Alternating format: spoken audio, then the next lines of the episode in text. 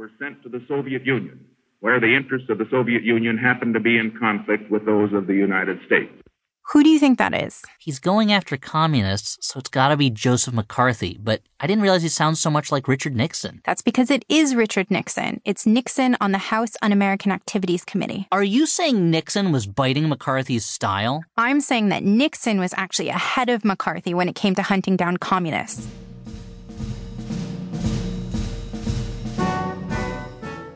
So in 1947, they're both serving their first terms McCarthy in the Senate, Nixon in the House. But Nixon arrived with a proven track record of red baiting. No small thing at the dawn of the Cold War, especially since HUAC, the committee officially tasked with identifying communists, was a joke. A total joke.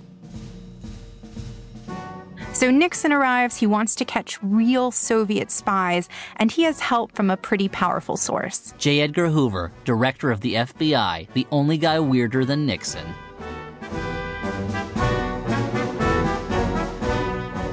Hoover had been after Alger Hiss, a former State Department employee, for years.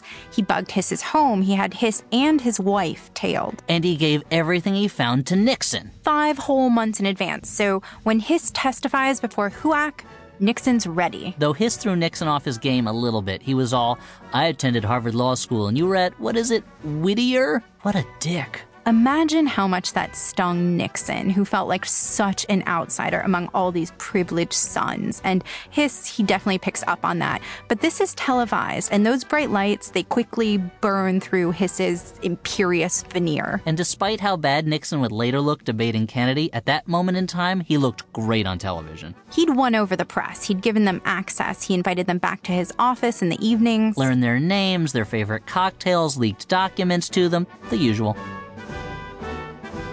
So this case it drags on for months and Hiss he denies he's a spy, but eventually Nixon gets his conviction and Hiss goes to jail. And after Hiss dies, declassified documents seem to prove that he had indeed been feeding State Department secrets to the communists. So Nixon was right.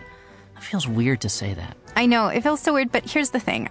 I think you can say, ah, I don't like Nixon, and still give him credit for finding the one guy in government who was actually a Soviet spy. So, why didn't Nixon go on red hunting instead of outsourcing it to McCarthy, the hateful drunkard? Well, for one thing, he started moving up in the world. He got invited to be on other committees and to represent the U.S. abroad. But the real reason is that Nixon was wholly reliant on evidence, and in the absence of it, he exerted surprisingly but definitely calculated self restraint. Whereas McCarthy would accuse anyone and everyone with nothing to back him up, including the military. President Eisenhower, who'd previously been General Eisenhower, obviously wasn't having that, and so he tasked one red hunter with taking down another. By December, with Vice President Nixon presiding, the Senate overwhelmingly votes to condemn McCarthy. His party shuns him. The media ignores him. And then he died. Nixon, on the other hand, goes on to become president.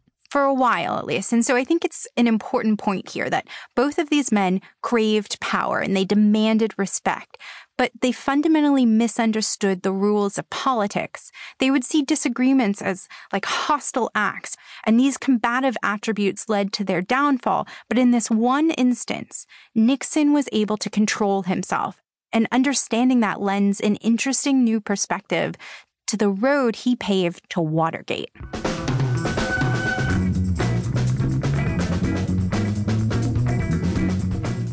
So, Elliott, if I say Nixon, what is the first thing you think about? That time he did a cameo on Laugh-In, he had four words to say, and he did it with zero comic timing. That reference doesn't register with me at all. So I'm going to ask you what's the second thing you think about when I say Nixon? Watergate. Yes. It's pretty much the most covered story in presidential history. It defines Nixon. We don't want to talk about it a lot here. But just in case you, the listener, need a refresher, we've enlisted the help of Quinn and Dev, the hosts of Mouth Time, a podcast from Reductress, your favorite satirical women's magazine.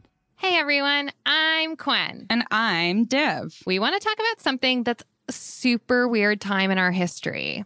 Watergate. So, the person at the center of the Watergate scandal was no other than our own president, John F. Nixon. Richard Nixon. Richard F. John F. Nixon. I actually used to think that Nixon was just a scary mask, but it turns out he was actually the leader of the free world. Right. And it's that kind of massive realization that was at the center of the Watergate scandal.